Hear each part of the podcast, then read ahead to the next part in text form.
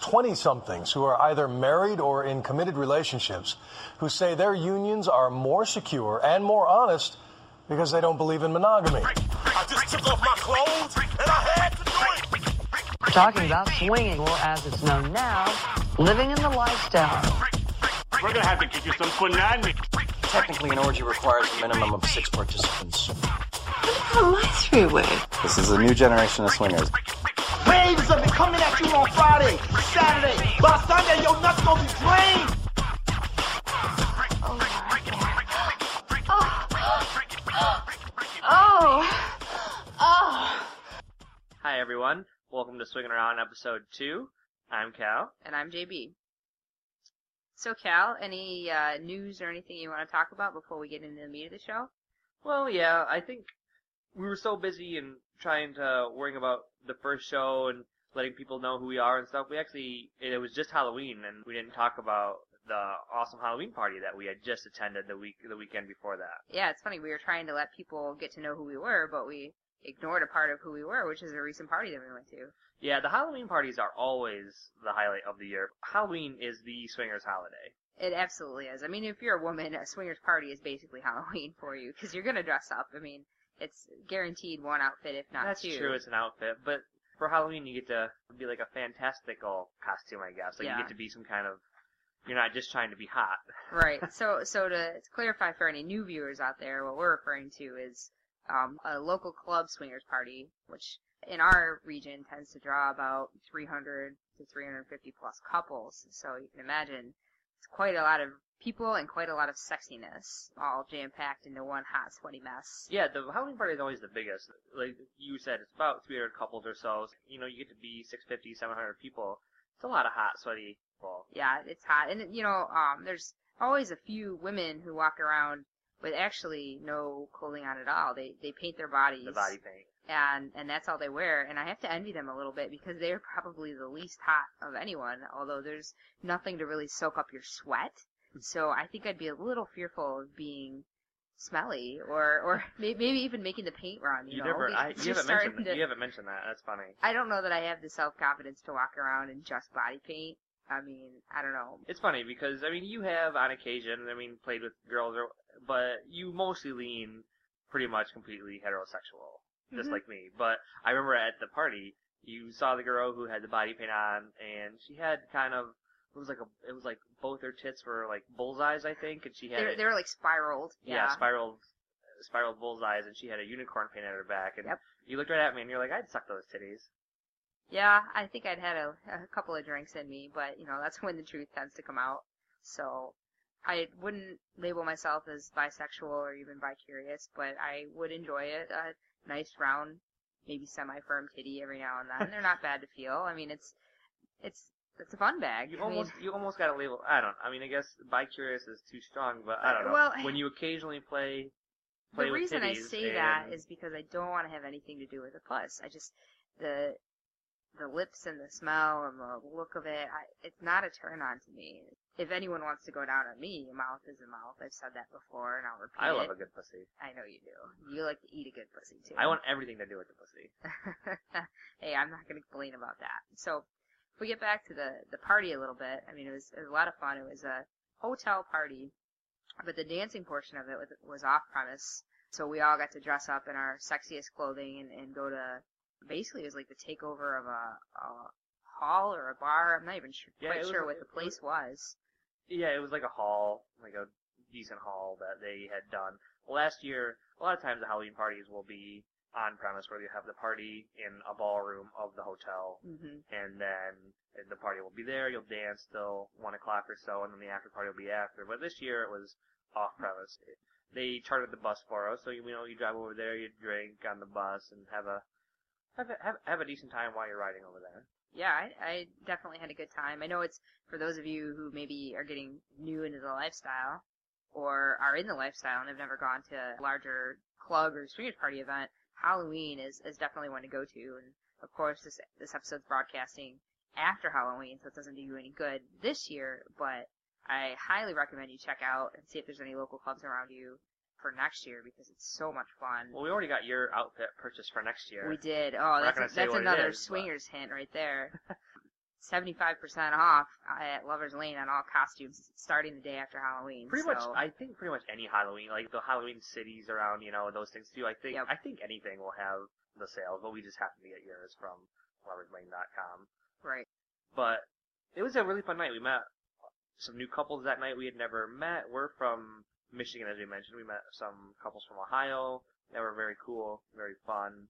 It was just a really fun, hot, very sexual night. The, Yeah. It was a very, as one of the, as one of the uh, males from the couple we were hanging out with, it was an incredibly sexually charged party. I It mean, was. And what's funny to me is I don't have any kind of religious stigma. I don't really associate myself with a religion. But there was a guy there who was dressed as Jesus, and I just found him to be incredibly hot.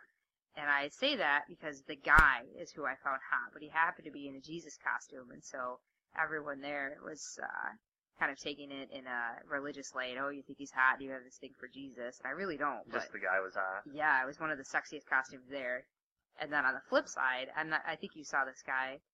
He was dressed as a gnome with his long Yeah. beard that was probably Yeah. down to his knee. The girls always try to make it sure they have awful. the girls always try to make sure they're in their sexiest costumes, and most of the guys do too. But some of the guys do the silly costumes, which are fine and fun at other places. But this is a swingers Halloween party. You got to try to sex it up. So Yeah, from a woman's perspective, if you're a man, we want to see some bicep, we some chest, some abs, show us some leg. We want to see skin, just like you want to see skin. We want to see skin. Show us some skin, even if you're on the heavier side. I'm sure your arms aren't fatty. You know, there's got to be a part of you. Highlight your assets. That's a good piece of advice for women, but men need to take that to heart too, and and show us what you got.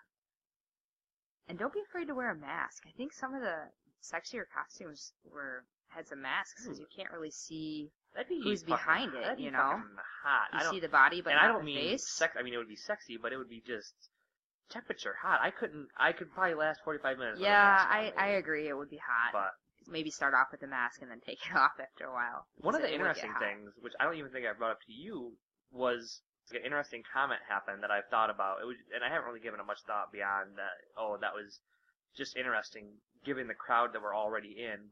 We were having a good time. We met up. We we met a black couple that we were having a good time with, and she asked. It's not typical, although it's not untypical or atypical for stuff to happen right there in the party and not the after party. But she asked if she could take care of me orally while we were dancing and while the party was going on and Not till completion, but just to play. well yeah just to play and we did and that was very cool very hot and then after we were done did you hear the guy who was like mixed swinging interesting No, I didn't hear anybody say that. yeah it was like because we were kind of close to the door and so i just thought that was interesting like even here among swingers there was still the person who was I don't know. There's still a thing about mixed races or mixing together because Yeah, I, I- thought that was an interesting comment. Just given the open nature and where we're at in general, yeah, it was a pretty that. mixed crowd, so Yeah. that surprises me. But I guess you know some people are less open-minded than others, even though they're open-minded sexually. They might not be open-minded racially. Um, Yeah. Like the one of the other couples that we played with at the previous party, that was the first time she had been with a black man, and she said, you Mhm. know, I never ever thought I would have been with a black man, and so And- she crossed that barrier. we haven't even really given it much thought. I mean, we played with white and black. That's been about it. Not that we haven't tried other races. I would personally love an Asian, Oh, I know you would. We just haven't come across the But no, we Asian. I'd love a Latino man. but yeah, I, I really haven't talked about that. That statement just rung out to me. It was just Mhm. interesting that out of all this, the thing that you picked up from seeing a guy getting blown in public is that there oh, was a black chick who was mixed swinging. That's interesting. Yeah, that is But- funny. That- That was the interesting part. There was one other thing that I didn't think about it at the time, but now it leaves me scratching my head a little bit. Is that particular couple that you're referring to had a camera with them? Yeah. That was the first time I've ever seen a camera at a swingers event. Even not even including cell phone cameras. I've never really even seen a- anybody take pictures with cameras Nobody was really before. having a problem with it, but but At the same time, I, you know, at the time I didn't think anything of it. They weren't taking pictures of other people. They weren't yeah, they were, trying to cop were- a feel or take pictures, pictures. of nudies. They were just enjoying themselves, like taking pictures of themselves, and they actually asked us to be in a couple Yeah. pictures with, which was fine. We we didn't really think about it at the time, but yeah, having cameras is usually an incredible no-no. But not only did we not even think about it at the time, nobody else like I'm surprised nobody else. yeah, nobody said anything. It's always an incredible. It's you know a Yeah. taboo. You, you- Although it wasn't at the after party, it was during the regular party where usually there's not a ton of nudity other than the women with body paint.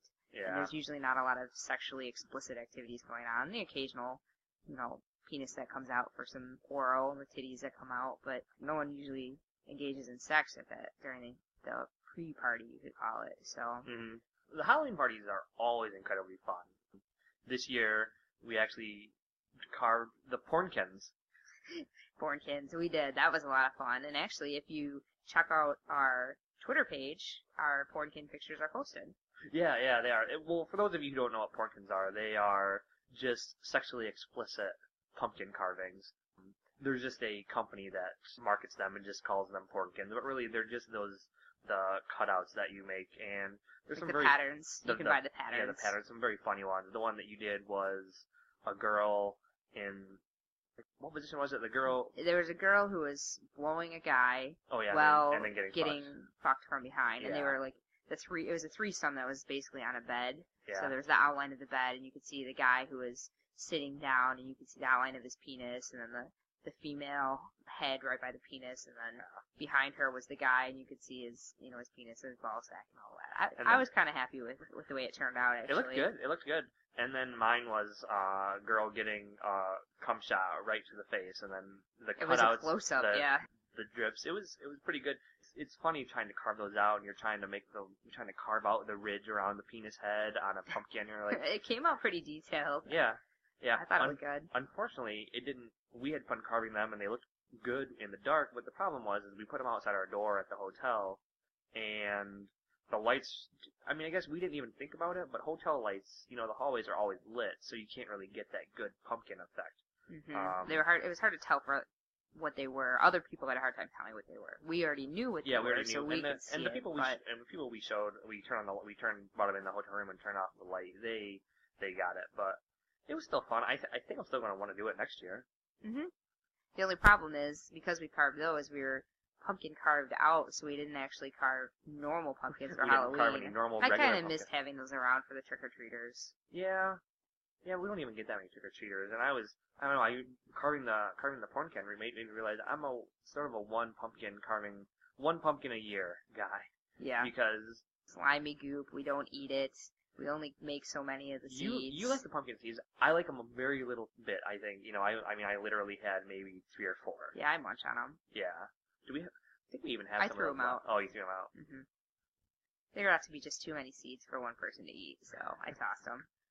So that was the Halloween party, and of course, you all can guess what happened at the after party. We had a very very good time. we did, and not alone. Yeah. So thank you to the sailor and the stewardess, I believe. Oh yeah. Is that what they were dressed as? Yeah. Yeah, it was fun. That was actually my first experience with fake titties. I'd never felt a fake boob before. I I liked it. That was my first time really playing at, for any length of time. I mean, the only other time I'd experienced it was at a strip club. Go figure. I think I think the first time I ever went to a strip club when I turned. that was the first time you didn't have to pay for it. when I when I turned 18 and you know, my high school friends went to the went to the local Deja Vu and just got a lap dance and you don't even really get to grab them or anything. You know, they kind Mhm. of bounce in your face a little bit and you can like you, you- you can tell that you know the that they're just different. But Yeah. But- At least that's Michigan law. I don't know what strip clubs are like in other states, but Well, yeah, and then I mean, there's always you know they always say you can pay for more, and places will you know did you pay for more? no, but depending on the quality of the place, you know they'll do more. But that was my first experience, Mhm. you know, playing for any length of time, and they're quite nice. Yeah, I mean they're they're a little on the firm side, but I don't mind a firm tit, so They were on the firm side, and, and perfectly and round. going back to what we said earlier, you say you know you're not curious at all, but I saw I saw some lips sucking on some fake titties. Well, that was fake titty curious. so I could do a comparison, you know. You can't compare if you don't experience. Mm. So with that, why don't we dive into the show? yeah, we'll move on into our topic. I know last week at the end of the episode we mentioned that this week's topic was going to be focusing on fears associated with swinging and jealousy. But in preparing this show, we realized that's sort of getting the cart ahead of the horse a little bit, and we'd like to talk about why couples swing, how you get into swinging, and maybe why you decide to stay in the swinging lifestyle. Because we've encountered couples who have been in it for a while. We've also encountered couples who are in it and then they hadn't talked enough, hadn't talked about their rules, and then you have an experience, and then then they're out. Yeah. We've had that a couple of times. Yeah, yeah, you need to talk about why a couple might swing before you talk about a barrier that would prevent them from then getting into it. So that's what we'll talk about today. So I, I think a good place to start is why do we swing? Well, yeah, I was I was gonna ask you, you know, going boiling it down to how does a couple even? I mean, I guess we can just use ourselves as examples, but you know, how does a couple even start down this path? Because I think it is a path. I don't think you just arrive at we're going to swing. I Yeah. Well, and uh, that gets back to what we talked about last week too, where we didn't want to start off labeling ourselves as swingers. And I'd be willing to bet that there's a lot of other couples that are like that too, where you're seeking out something sexually. It ends up being what's known as swinging, but when you're seeking it out, you don't immediately decide to swing. At least that's that's how I think it progresses for a lot of couples. I'm sure there's couples out there who decide right off the bat we want to swing. I'm, I'm sure that happens, but from our experiences and from people we've talked to, I think it progresses more naturally than just saying I want to swing. Hmm I think, you know, that's going to be the focus of our show is that we're going to try to make things universal to couples that we've met. But I think for the most part, it's going to be mine and your mine and your experiences, the way how things happen for us. Right. And that's why we'll bring in viewpoint. people to interview, and that's why we encourage any of you listeners out there, send us your stories, send us your experiences, email us at swingingaround at gmail.com. So yeah, we're going to talk about our experiences, you know, from early on in our relationship and how our journey, how our path got us to where we are now in the swinging lifestyle. But we've met plenty of other couples where we can speak for couples that we've met too, so we won't bore them too much with me, me, me talk. There's other Mhm. couples out there that we've experienced, so we, we can talk about that as Mhm. well. But we would love if any listeners would like to email in their stories, how them and their spouse and significant other got into swinging. Yeah, it'd be great. And- Send us sexy stories too. Yeah, we would we would really like to hear any sexy, hot, steamy stories. Yep, absolutely. So, I think that a lot of couples would get into swinging because one member initially brings it up. It takes one person to initially bring it up. It doesn't mean the other member's not interested, but I think one of the two people in a couple has to overcome that initial fear of what's my spouse going to say and just bring it up. I think that's kind of step one. Or maybe mm-hmm. even step one before that is realization that there's something to bring up in the first I, place. I yes, I think even before that, I think it's just even getting to the point. I mean, yes, there's going to be couples who maybe they have a regular sex life, but one of the individuals has thought about this and would like to bring it up with their significant other, and they do.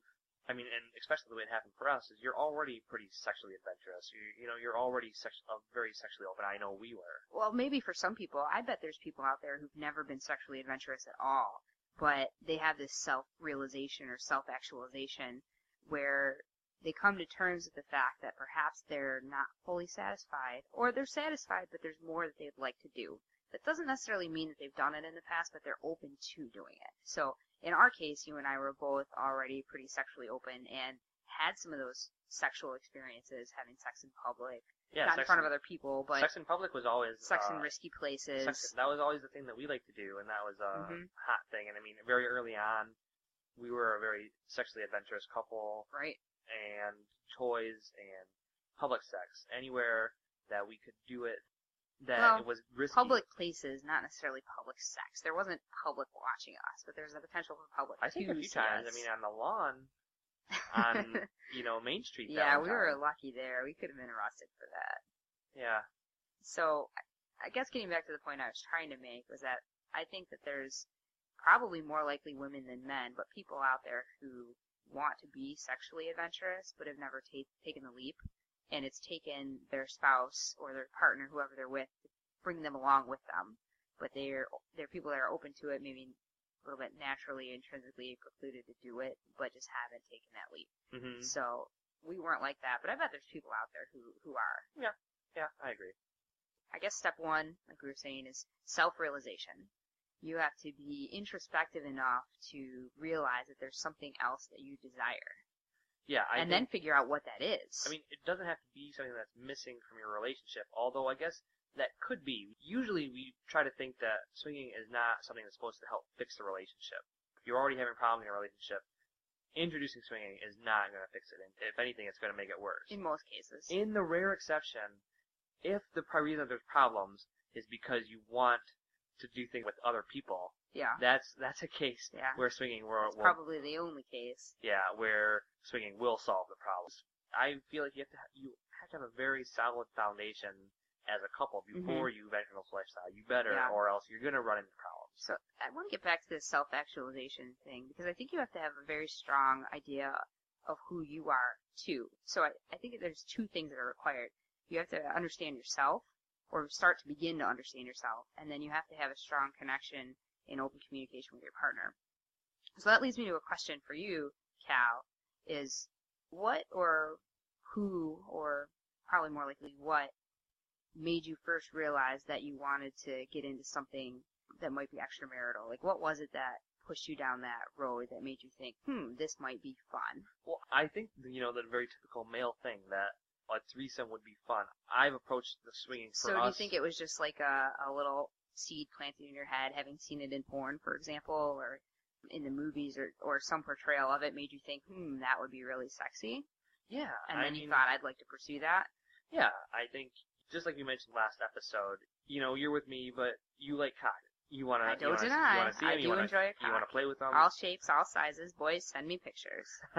It's kind of a cliche now, but that cereal analogy where you know you only have one type of cereal for the rest of your life. It's a, it's actually I hate hearing it because it's always overused. When people talk about, oh, you're gonna get married. Oh, you're only gonna have one cereal for the rest of your life. I hate that analogy, but it's actually kind of true that I still find other women attractive. But did it scare you to think of only having sex with me for the rest of your life? No, no, not at all. But I wasn't trying to lead you down a, a path to a question that you couldn't answer. By the way, don't Oh, I don't, don't worry, folks out there. I'm not trying to to play the wife who suddenly gets mad or jealous. Which I think there's women out there who would ask a man that question and then get angry either way. But I mean- anyway, we'll we'll talk about you in a moment, but I think your answer will be very similar. You know, you have your significant other, and they fulfill everything, but you're still a human being. I I feel like who has wants and desires, and you see other women and and you find them attractive, and and also that now conservatives would argue that humans by nature are monogamous, and so having found your well, quote unquote soulmate, you I think shouldn't they're feel of- that way. I'm not sure if you're just playing devil's advocate I or am. not. I don't. I'm not saying I believe it, but Yeah, because I believe that that's actually it's completely the opposite, where human beings by nature are not monogamous. I think you know that's how we got to where we are right now in Mhm. swinging lifestyle. Any human being is going to find more than one individual attractive and desirable, coupled with the fact that there's a lot of sex involving more than one person. There's experiences that no matter how much you love the individual you're with, you just cannot experience two mouths on your cock. You just can't without Well, I guess my question was, uh, did you initially have thoughts like that, and that's what led you to want to pursue flinging? Like, did that thought initially pop in your head, or did you have that thought after, after you had realized, hey, we, you know, maybe we want to go to a swingers party? Oh, I could have two cocks on my Well. I think it's before because that's working backwards. I feel like you know you start off with well, well, I guess it, you could start off with one idea of I would like to do this, and then build on it. I mean I think it just naturally the question of I want to go to a swingers party. That's always going to be a second thought to something else. Like I want to have sex with another woman, or I want to play with another woman, or I want to have this experience, this threesome experience. I want to experience a dual blowjob, and then how do you go about getting those things? I think those. How would you accomplish doing those things? I Right. think that leads you to swinging. I can't even see a scenario where your first thought is I want to do something in the swinger realm, Right. And then, yeah, I agree with you. That that's why we we said earlier, like the term swinging comes afterwards, after you figure out what it is you want to do. hmm And so, like, for me, I can say I, I grew up pretty conservatively, and I always thought that, you know, once you're in a relationship, that's it. It's the, the one cereal for the rest of your life. And I was okay with that and willing to accept that and settle for that. But in the back of my mind, there was always the wonder, what would it be like to have another cock? Like, I wouldn't mind another cock. I mean, you, you're not the only man I've ever been with, but the thought of not having the opportunity to experience more than what I have been with um, I wouldn't say it was scary, but it was a little bit restrictive. But again, I, I was willing to accept the lifestyle that I chosen. I chose to get married to you, I love you, and traditionally that's how a marriage is defined. Once you're married, that's the person you're with. But as I would watch porn and see these other scenarios, I found myself drawn to watching group sex. I, I mentioned last time that I enjoy a good gay gay porn, but I also enjoy good group sex videos. And so I got to realizing, well, why couldn't that be me? Why couldn't we enjoy that kind of a scenario? Maybe that's something my partner is open to. And I think after you realize that there's something that you want, that's sort of step number two is could you experience this with your partner? Is there a way to to do that and to, to stay true to your relationship and not bring about cheating? hmm Yeah. Oh, and that reminds me of one more thing that I wanted to, to mention. You said something about how because you're human, you can't not be attracted to other people and look at other people. I totally agree with that statement, and it really drives me nuts. It pisses me off when women get mad at men for looking at other women, or when men get mad at women for looking at other men. I suppose I don't think you typically see that in TV. It's always portrayed as the husband glances over and catches a, a sexy skirt or some sexy titties. The woman catches him, and then she gets angry at him for the rest of the night. And I just that annoys me when it's portrayed that way. That being said, I think that you can linger a little bit too Well, yeah, long. I you can let your eyes linger. You can let your jaw drop. You can drool. I mean, not literally, but I think there's there's ways to be discreet about looking at other women, and then there's ways to be a hound dog. And Yeah. hound and it's not good no matter what situation you're in. But I think it's unrealistic for a man or a woman to not allow their spouse or partner to think other people are attractive. Yeah, I mean, and- we have a subscription to Playboy for a reason. They're, they're And- hot people, And going back to what you said, and oh, the articles are good. The articles are good. Again, the cliche that, you know, I only read it for the articles. And with all the porn in today's world, the the, the spreads you see in Playboy are relatively tame. I mean, the women are It's no hustler. the women are beautiful, but before I got a subscription, I didn't realize, and I've- I've only had a subscription for the last couple of years, but the articles are. Yeah, the cliche is I read it for the articles. It's really true. Yeah, the They're articles good, and the, really the interviews are great. But going back to what you were saying, that you had thoughts, you were concerned, oh, I'm only going to have you for the rest of my life. But I want Not that you don't satisfy me. I love your cock. And you made the comment something along the lines that you're only going to be with me and not experience others. But it it also has to do with variety as well. It's not just that I want to experience different things. It's Mhm. that I want to experience it on a regular, not a regular basis. I mean, it could be a regular Yeah. basis, but it would not be as good knowing like I'm going to be with you for two years, then with somebody else for two years. yeah, No- you you wouldn't want to experience it serially, and that gets back to you're in love with me. I mean, I guess I complain about the food analogy, but it's it's it's very apt in a lot of scenarios because you want to rotate, you want to rotate around, you want to you want to experience and have it all sort of in the same time frame. I mean, Right, but you always go back to spaghetti. I That's- like to be your spaghetti. You overindulge in spaghetti all the time. Yeah. I hope I'm your spaghetti. well, I think that's a swinging key is you always go back to you always go back to your spouse. On another podcast we're listening to, they were mentioning that they have reclamation sex at the end of the night. You know, they reclaim their spouse. They always, Mhm. you know, however many couples. I think we usually tend to do that too. It, it, it's next day most of the time. Yeah, sometimes you're too It's- tired from it's- the night itself to actually do it then. But Some of that too is just the hotness carrying over into the next day and the next day and the next day, usually. But mhm. that high from swinging and then the best way to share that high with your spouse is to fuck your spouse. So I mentioned that I like to watch group sex and group porn, and that made me think, well, why can't that be me? So it, it makes me wonder, what makes somebody decide to act on something that they find to be hot or attractive? Why, why do they have to go beyond just watching porn? I mean, if you think about me, I'm married, I'm in a monogamous relationship. Shouldn't I just want to watch the group sex? Isn't that enough? Because I'm married, I shouldn't be allowed to hang out with other people or swing with other people. Well, that's a point of contention with me that people say fantasy should stay a fantasy, which I think is complete bullshit for almost all scenarios, unless it's something illegal, unless your fantasy is that you want to kill somebody. But if your fantasy is that you might want to fuck another couple, or you might want to you might want to have a couple or, or more people involved in the scenario, if that's your fantasy, that's definitely something to at least be explored or and discuss with your significant other. You and your significant other might not decide that that's the direction you want to go, but it should not be squashed right there because you hear all the time that sometimes things are better left. Fantasies are they're a fantasy for a reason, but that is the wrong mindset for Yeah, most things. Like I I, said, if it's you. if if it's an illegal activity, of course, don't engage in it. Or something that's gonna ruin a long-standing good relationship, like fucking a best friend, or I Well, mean, th- even- those are things that might need more discussion than just yeah, but, deciding to, but even to that, bring that, in another couple. that shouldn't be fucking a best friend, that's even a scenario that shouldn't be abandoned right away. Mhm. I mean, communication is there for a reason. I mean, that's the paramount key. I think that is the absolute key to the lifestyle. I think it's the key to any good relationship is that communication has to be rock solid between the couple. And even that scenario that fucking a best friend, you know, you bring it up to your spouse. I mean, eventually you got to bring it up with and the see friend. that's that's the key is bringing it up with your spouse. So if there's something in your sex life that you're not getting that you realize that you want or would like to try, the best thing to do is to bring it up with your spouse, not to try and seek it out behind your spouse's Mhm. back. That's I- what's going to lead to problems and jealousy and, and other topics for future shows. And I know for me, it was just the cliche of having a threesome. Having another woman there because try as you might, I mean, you're fantastic, but there's things that you can do with, You can't clone me. there's things you can do with more than one person there that you just can't do between two people. There's Right. things that you can do. So I, I, I think if the desire is strong enough, if it's something that you want to pursue and the desire is strong enough, then I think that's when you bring it up and discuss right. it.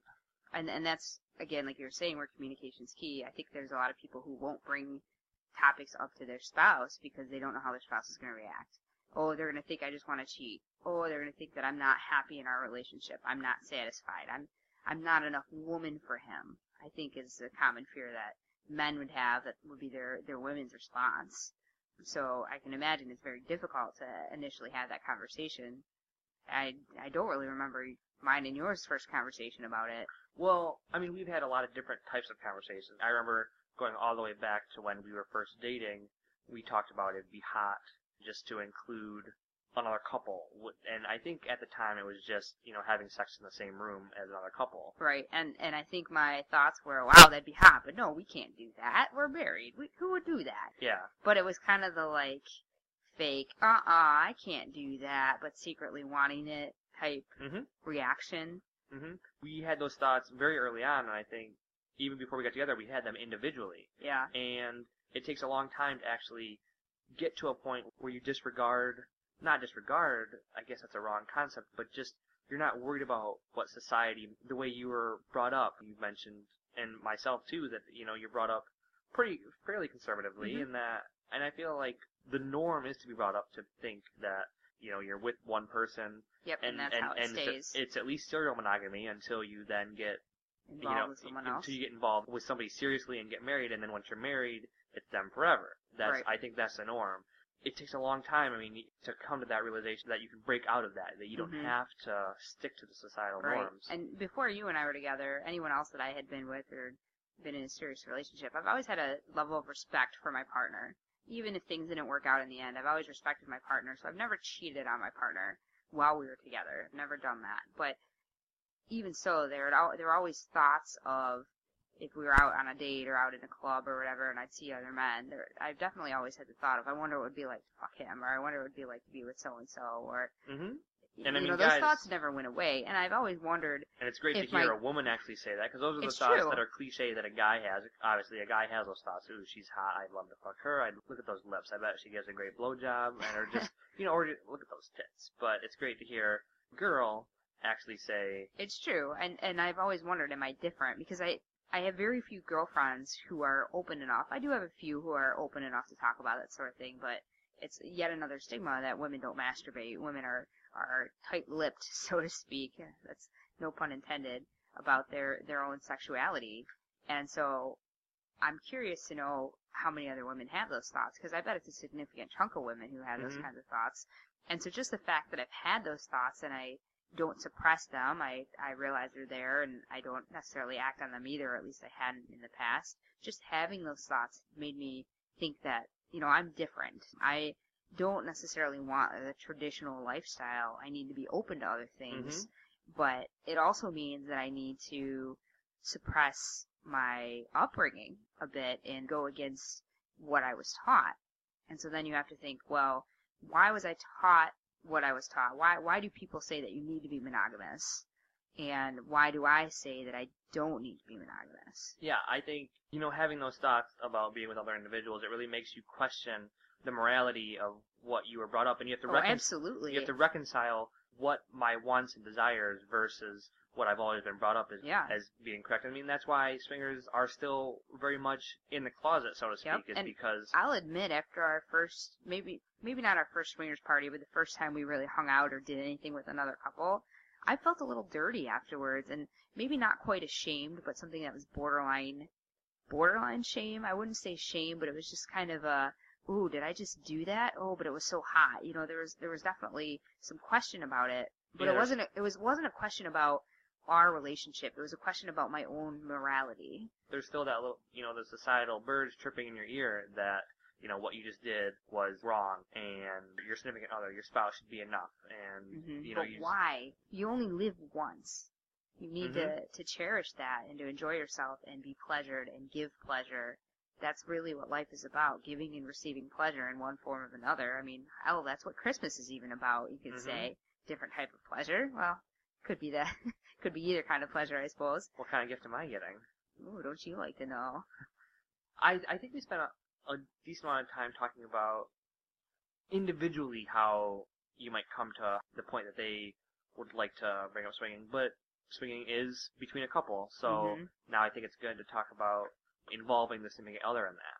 Yeah, so for that's you, a big step. So for you, JB, what were your thoughts? What are your thoughts on bringing in the significant other after you've already had those thoughts? I think you just have to sit down and have that open and honest conversation and and that's where you really need to trust your partner. And if you do have that strong, trusting relationship, even if your partner doesn't want to do what you're suggesting, they should at least be open to hear what you have to say. I, I think there's a problem in the relationship if your partner comes back and responds that they think that you're a creep or that there's something wrong with you. That type of closed-mindedness is a fear with anybody bringing it up, but if you have that trust and bond between you and your spouse, that shouldn't be a worry. That shouldn't happen. Yeah, I think that trust, you should be able to talk about anything with your spouse, and there's going to be couples out there who, they get to this point where they're talking, and they'll, they'll decide that as a couple, swinging is not for them, Mm-hmm. as long as it's mutual, but then there's going to be those couples who, relief, oh, I talked to her, and, you know, she's actually up for Up meeting, for meeting yeah. this couple, or going to this party. Yeah, but it just it comes it back is- to being able to bring it up with your spouse. It is it is nerve wracking. I mean, there's those couples out there who start off right at the beginning of a relationship who they can talk to each other right away about these types of things. They can, Mhm. but I think it's fairly common that you sort of walk on eggshells. How are they going to feel about this? I know how I feel about it. We've been married for seven years, and in hearing you just now, I you know I don't think that I even realized that you were having quite as many thoughts as I was having. Well, women can be a little coy. Yeah.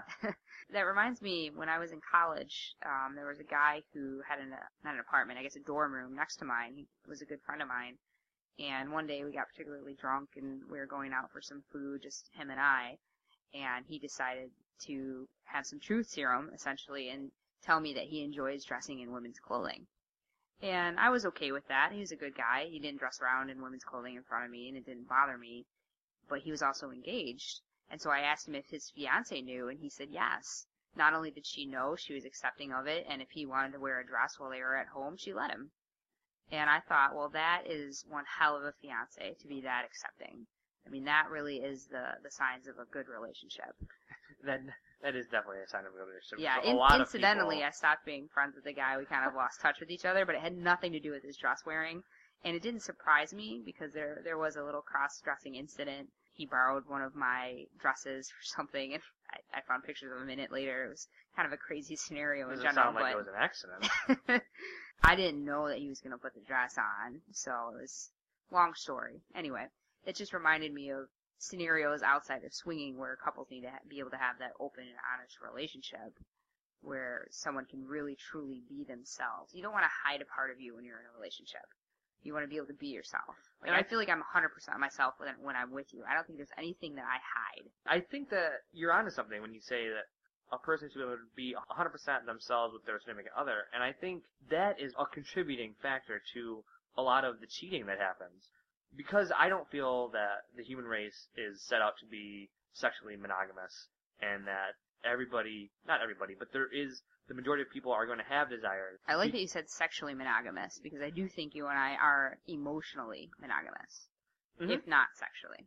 and and that's us and not everybody's even that way Mhm. but that's us but i do think that it's important to be to be 100% yourself that's where i think a lot of the cheating comes in because people have these desires and they're actually not willing to talk with their partner hmm and they decide to go outside of their marriage, outside of their relationship, Yep.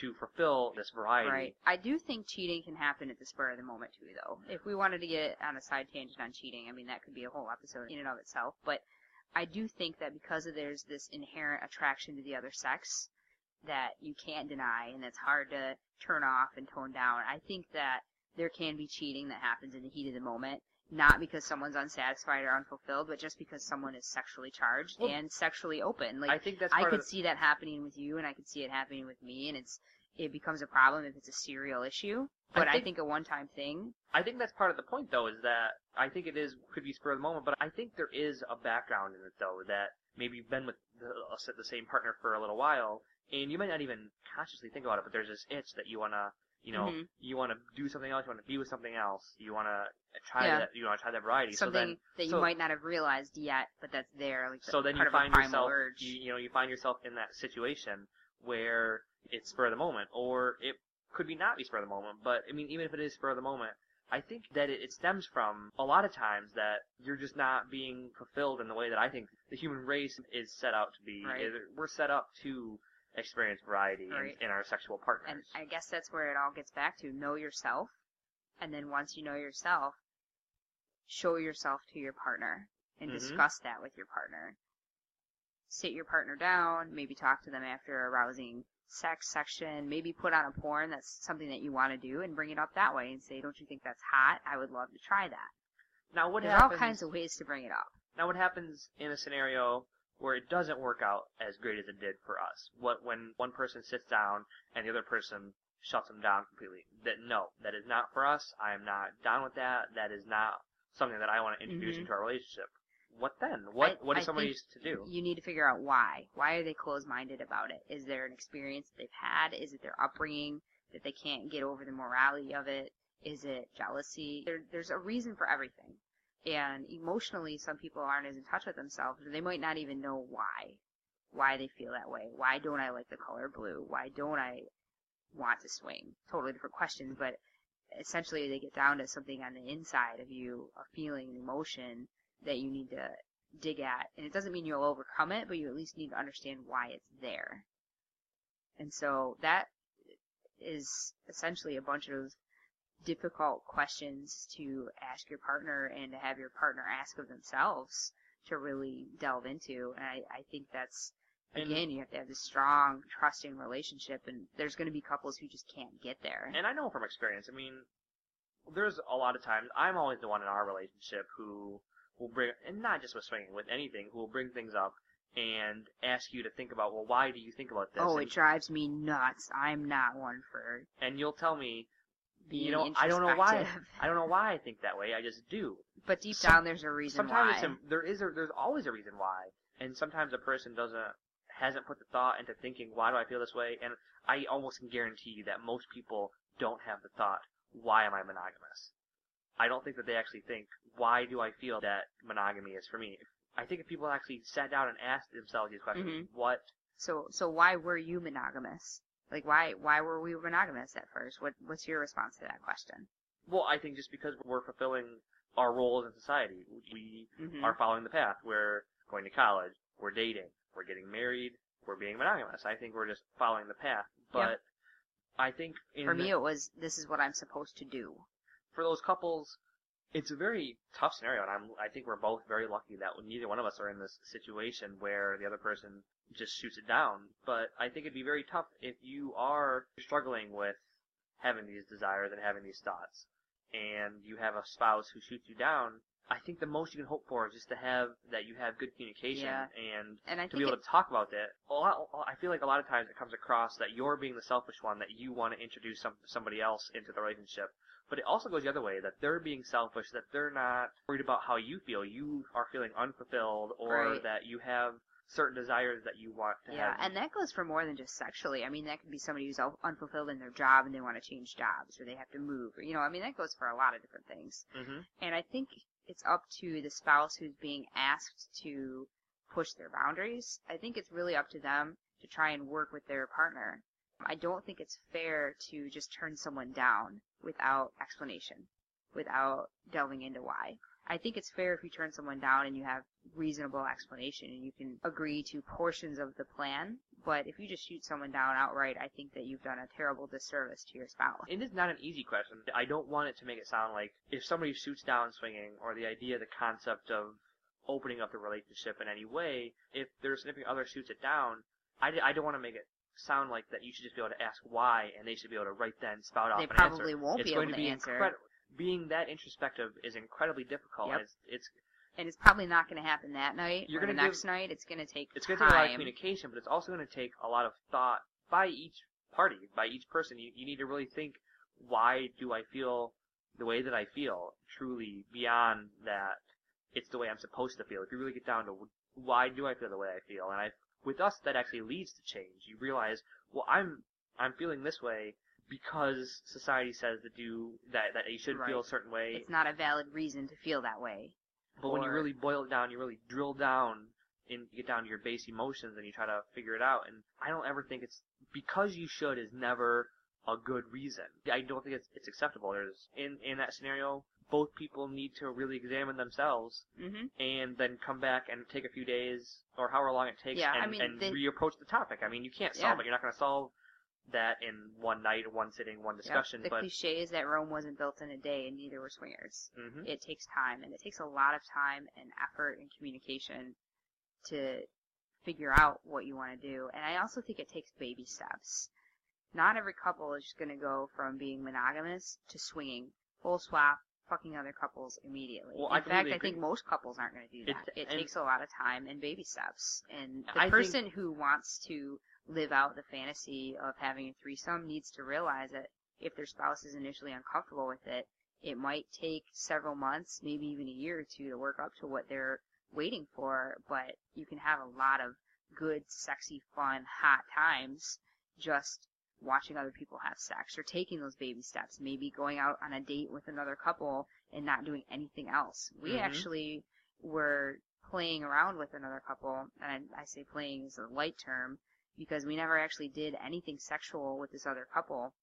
We met up with them, they knew that we were swingers, they were in the SLS swing lifestyle community online, and I think they were satisfied just to simply go out and have a drink with a swinger couple because we never played with them. They never pursued anything. They never really wanted to meet up at a party. They never wanted to do anything. But even now, they still call us and want to know if we want to go to the bar. And I think that is enough for their it's relationship. enough to get them going. Yeah, yeah. And I mean, maybe that'll be enough for other couples And- to get the foot in the door. baby steps is perfectly the right way to put it because I think that with rare exception that it, it's always going to take baby steps. I think there's very few couples who are going to dive right in and go head or pussy first.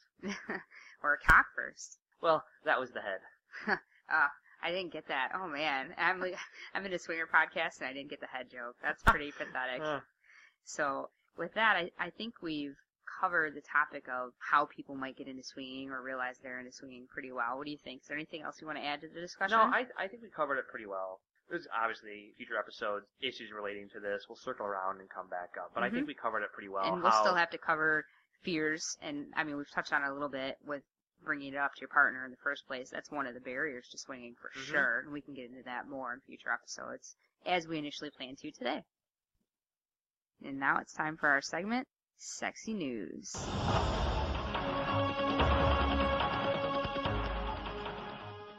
Uh, all the American troops pulling out help the situation? Oh, no. So if you think you're going to, you want the money shot of them with their arms in the air, you're going to get it. It's in both of their self-interest right now. You say the money shot? The money shot, you know, yeah. And Belinda, I just can't understand how something so small can be so impressive. Well, Mark, you would know about that. So this week I saw some very funny sex news that I have to bring up. A man in Zimbabwe was caught practicing a type of black magic called mubobobo on a woman in a bus terminal. Now, that sounds like something kind of like cunnilingus. you need to explain. The strange act seems to be a type of voodoo spell with which a man can be intimate with a woman using only his mind Oh, that's not and fun. without any physical contact. So the title of the article was Man Arrested for Having Sex with Women Using His Mind. That's crazy. Yeah. A popular newspaper in the area, the Chronicle, reported that they became suspicious after noticing the man's movements. They decided to step in on his imaginative, frisky escapades. And there was no description of what exactly these movements were, but you can only imagine they he were had like to have been touching himself. thrusting movements or some kind of. But he wasn't actually physically touching the woman He at wasn't. all. Okay. He wasn't. But the woman reported that when she was talking to eye eyewitnesses, she reported feeling some unusual feelings in her private parts. Ooh, I wouldn't mind if you played a little Jedi mind trick on me.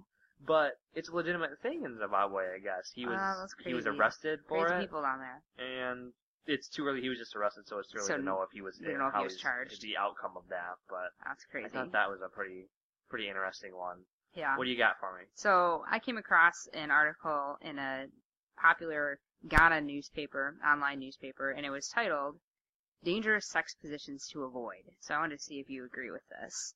They listed the most dangerous sex position as the standing 69 because if you get close to climax, you actually are at risk to drop the woman on her head. That's funny. I thought that the risk would be, don't if you're doing it under a ceiling fan, the woman's legs could get could get hot. No, it actually explicitly says like, do not try this position at home. It is unsafe, and you could end up killing your spouse. I suppose, but I mean, we've. I done think it's a little bit of a We've done that. conservative article. I, if you're doing that all the way to completion, more power to you because the stamina it takes to hold a woman in that position Yeah, and, is and quite a lot. So it- incidentally, that you bring up holding a woman, it, it also recommends not trying any position where the man is holding the woman during sex, where the man might be propped up against a wall and then holding the woman's legs, or the woman might trying to be holding their own body weight with their legs wrapped around the man. those are hot ones. They though. they suggest not even trying them. I can't imagine actually getting to the point where you're actually finishing in the standing 69 because you just do that. It's every- hard to finish in 69 in general. You do that. Well, we always seem to though. I know, but I think it's a str- I think it's a difficult feat But because s- you have to focus on pleasing your partner while losing focus because your partner's pleasing the- you. It's the- it's almost a losing battle. The standing 69, that's just for show. I mean, not just at a swinger event. That's just like in the bedroom. You're like, this is hot. It's like the man showing off. we haven't I done this in a while because it takes. a- I mean, you gotta. You're holding the woman up. It takes a lot. I mean, Yeah, the- and she's blowing you, so presumably you're gonna lose some of your. plus, I always assume that the blood's rushing to your head, and so Yes, I don't definitely. know. I feel like you 10, could get dizzy. I feel like 10 seconds. If you're going all the way to when you're actually blowing, that's Yeah, agreed. The article actually referenced one more position that I didn't have time to look up before the episode, so I recommend anybody look this up. But they recommended not doing the tongs. And they, What is descri- the tongs? they described it as the man is on the bed and the woman is physically supporting all of her weight on top of the man. Like hold, she's holding herself up with her arms and her legs are like widespread and she's fucking him. And they, they called it the tongs. So I'm, I'm not quite sure what that is, but they said that like if the woman slips or is unable to support her own weight, then you could risk falling and, and you know damaging wait. the So penis. is it just wom- Is it just girl on? Is it just like cowgirl then? Just no, because top? the woman's legs are in the air. Hmm. So Yeah, I, well- I imagine it's some kind of a gymnastic type pose. I don't think that there's a normal woman out there We'll who's doing up. this. But so I guess listeners avoid the talk. avoid the tongs. Also, I came across an article from another online source called The Examiner, and they were suggesting that you can spice up your life with cinnamon. And that's an aphrodisiac I've never heard about before. But they came across some scientific studies that said if you use some cinnamon oil, it can actually increase your sexual stimulation. You just put a drop or two in your sexual area, and then it can increase stimulation. Really? So that might be worth trying No, out. doesn't that seem risky to have around the, you know, the pussy? Well, cinnamon's Just- not sugar, but I mean, if you imagine like cinnamon gum, it makes your tongue kind of tingle when you Yeah. when you eat Big Red. So maybe you transfer that same type of feeling down downstairs. Sounds like it could be fun, but messy. Cinnamon, I don't know. And pure and it's, cin- it's cinnamon oil, so cinnamon, that might okay, be different. Cinnamon oil is different because pure cinnamon. If you ever think that pure cinnamon, oh, is gonna be delicious, and you're making something and you you try a little bit, just pure cinnamon, it's kind of bitter. Yeah. It's not very good by itself. There was that YouTube phenomenon not that long ago where people were trying to eat a spoonful of cinnamon and couldn't do it. Like people were actually rushed to the hospital for trying to eat a spoonful I- of cinnamon because it makes your mouth so dry. yeah, the other did. I'm not recommending you listeners try this. Well, they did it on Mythbusters. I'm not endorsing. It's safe enough that they did it on Mythbusters. They had they had EMTs right there though. Yeah, but they I mean didn't. they were doing But physical didn't. I monitoring. mean, yes, people have gone. People have gone to the hospital for that, but they had the EMTs right there, but they didn't need them. I mean, it's safe enough that they did it on TV with without any sort of modifications. I mean, you just put a spoonful and you just spit it right back out. I actually want to try it sometime. But Okay, but we're not endorsing it to any listeners. You want to try it, Pull up the YouTube videos. you're all adults here. At least I hope you are. If you want to try it, Yeah, just don't sue us. Cal endorses it. Cal, you're crazy. We better not get any lawsuits from that. The the last piece of news that I came across was actually related to the recent election. Oh yeah, this is what you saw on the NCSF website, the National Coalition for Sexual Freedom. I did. It was on their blog. That's a resource that we've just recently become aware of, and it's actually a great resource. I recommend all listeners go check it out. They are advocating for Sexual our- freedom for everyone. sexual freedom for everyone, but they're sort of catering to the the lifestyles that are marginalized right now. So the swinger lifestyle, mm-hmm. the BDSM communities, you know, the more marginal communities. But Yep. So they had an article posted about a website that was doing some swinging statistics, and they were following links for different Google searches and search engine searches, and they were tracing them back to their origin.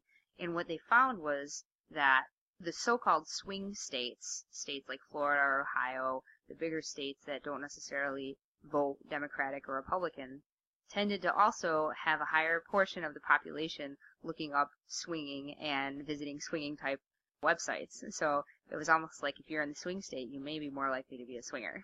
That's So funny. I, I found that to be kind of interesting. yeah, that is, yeah, with the election just happening recently, that is that is funny.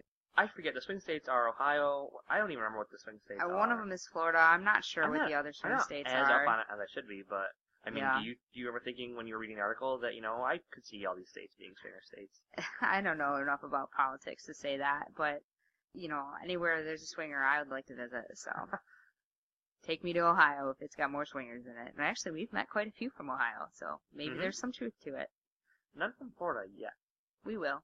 So, Cal, I think you had one more uh, piece of news. Yeah, as a follow up to last week's news with the election and the Measure B that we had talked about last week, which was the measure that was, along with other aspects, was going to require the porn industry to use condoms. And by porn industry, it's basically anybody who's shooting pornography or who has their home base in LA County. Yes, specifically LA County, which I read today, just today, that that actually makes up 8% of the world's porn production. Which is pretty big because Yeah, yeah. pornography is a multi multi billion dollar industry. It's the world's, so I mean that's including So 8% is that's pretty big. The Japanese sex market as well, and it's, Mhm. it's including everywhere. So 8% is actually pretty large, but yes, the um, in LA County, Measure B, the proposal that was going to have the porn industry have to use condoms for anal and vaginal sex, along with taking bloodborne pathogen classes for all Yep. individuals And and I, associated with the porn production shoot. and we're not sure yet, but it could also mean condoms for oral sex as well. I mean, I, I've heard that yes, it does mean that, and I've also read that maybe no, it doesn't mean that. It's all going to come down to interpretation. So it might mean a lot more condoms in mainstream porn. But for those of you, I'm sure if you're in California, you already know, but for those of you who aren't, that measure passed. So, unfortunately, we don't know exactly the ramifications it's going to have. But from what I've been reading, the word is that, number one, it's going to take a while for these measures to actually be implemented Mm-hmm. and put into effect. But also that the industry is just going to leave, go somewhere else where they, they're not as regulated. And I guess we're just going to have to wait and see. and just to reiterate our points, it's not that we don't think that using condoms is safe. In everyday life, yes, condoms are, are safe, but in, we we in our, advocate for taking the necessary precautions to keep yourself safe and healthy. but in our porn, porn is that escapist route. You know, you just want to sit on the couch and jack off. You want to see a hot scene. Mhm. You know, you want to sit there and diddle. And I don't want to see condoms in my porn. Right. But I do want my porn actors to be safe and healthy, and I think the measures that they currently had in place Well, prior already- to that was to do regularly scheduled Mhm. drug They already have tests, their regularly their scheduled regularly tests. scheduled health tests. I was reading today that it is mandatory that they do it on a monthly basis. And Mhm. Measure B doesn't actually specify that they have to do STD tests. Right, but it doesn't negate any pre-existing laws. So that mandatory testing doesn't necessarily go away. It's just added to. You shouldn't see condoms popping up in porn more frequently for a while, if at all, because it sounds like the porn industry is just going to up and move. I'm sure everybody's not mm-hmm. going to have the There's resources. There's always plenty of amateur porn out there. Yeah, definitely. And I don't think everybody's going to have the resources to up and move, but the bigger ones will, and the smaller ones will follow suit. hmm And if you're like me and you like watching gay porn, you see condoms anyway. so with that, we're going to move on to our last segment, hot, sexy scenes. Boobs! Boobs, boobs, boobs! Boobs and bush! Boobs and bush! Good boobs. Those are good ones. We're like 35 seconds in. Right nice. the beginning credits. Credit bush. You never get opening credit bush. I know, that's so crazy. So this is the segment where we talk about the hot scenes that got us going this week. And this week we watched American Psycho. Just because it was the Halloween season. Not traditionally a movie that we you would look for for a hot, sexy scene, but No, there's it's a- definitely a, good one in there. It's a thriller. For those of you who haven't seen it, again, I don't like to spoil, but it's a 2000 movie directed by Mary Harron, who really hasn't done anything of no other than this movie. It's based on the 1991 book. Christian Bale plays a American Psycho. Yeah, I was trying to think about how to word it without being. I don't want to be spoilery, but spoilery. But he plays a role that is kind of creepy. He's a uppity Wall Street guy who has some issues. We'll just leave it at that. hmm But the And he plays those plays those issues out on a couple of women. yeah, the hot scene from the movie is it happens about halfway through, and Patrick Bateman, the Christian Bale's character, picks up a hooker and brings her back to his his high class apartment. He calls up a call girl, and she comes over as well. And the whole scene just plays out. He he's being pretty creepy throughout the scene. The tone is actually There's a lot of Phil Collins music in the scene. the movie's set in the 80s, even though it was made in 2000, and Patrick Bateman has an obsession with Phil Collins. So sort back of, to the sexiness. Sort of crappy 80s music. But the sex scene is he has this call, this hooker over and the call girl.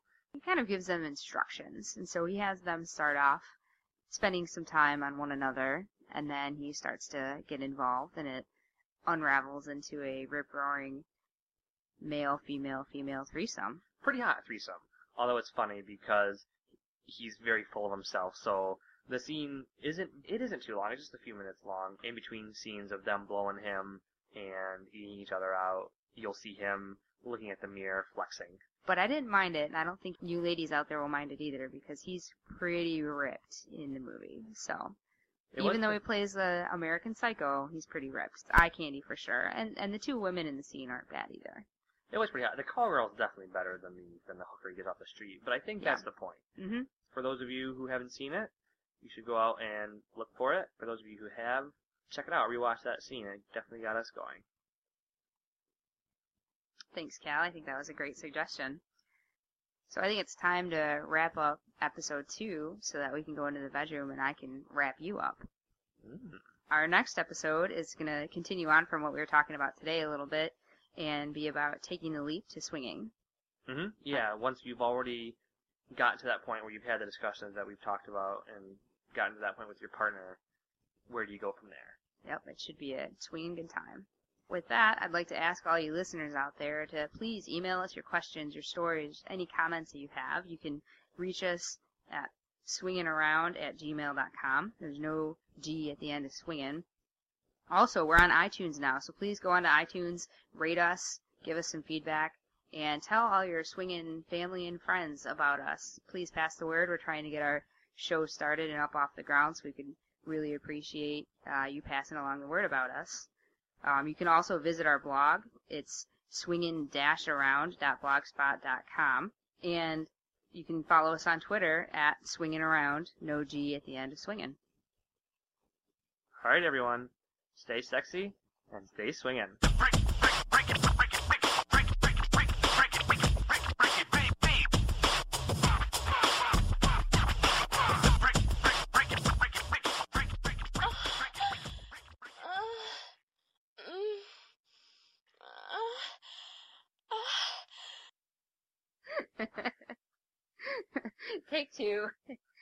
You shouldn't play with shit.